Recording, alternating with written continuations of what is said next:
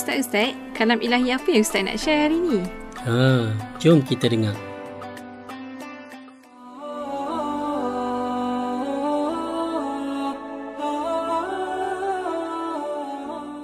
Surah Al-Hijr ayat 97.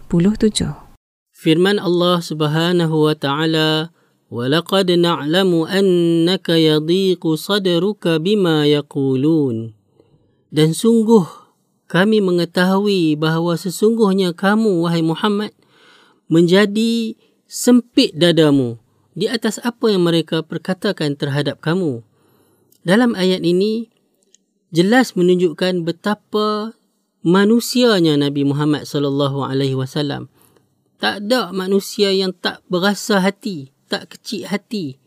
Ha, tak menjadi sempit dadanya di atas ejekan, kutukan, makian orang terhadap diri dia. Uh, begitulah uh, yang cuba untuk digambarkan oleh Allah Subhanahu Wa Taala dalam ayat ini. Walau bagaimanapun, Ayat ini nak menunjukkan bahawa bagaimana Nabi menanggapi segala ejekan, cacian dan makian orang terhadap diri dia. Dia hanya memendamkannya di dalam diri dia tanpa dia membalas balik ataupun memaki orang lain balik.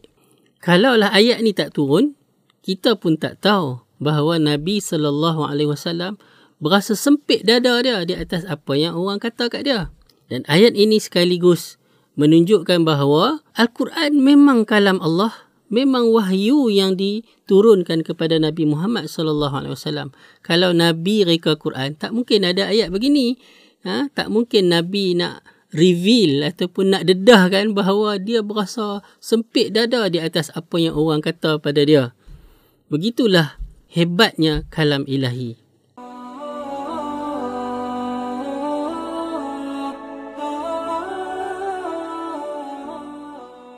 bersama membina masyarakat rahmah TVK.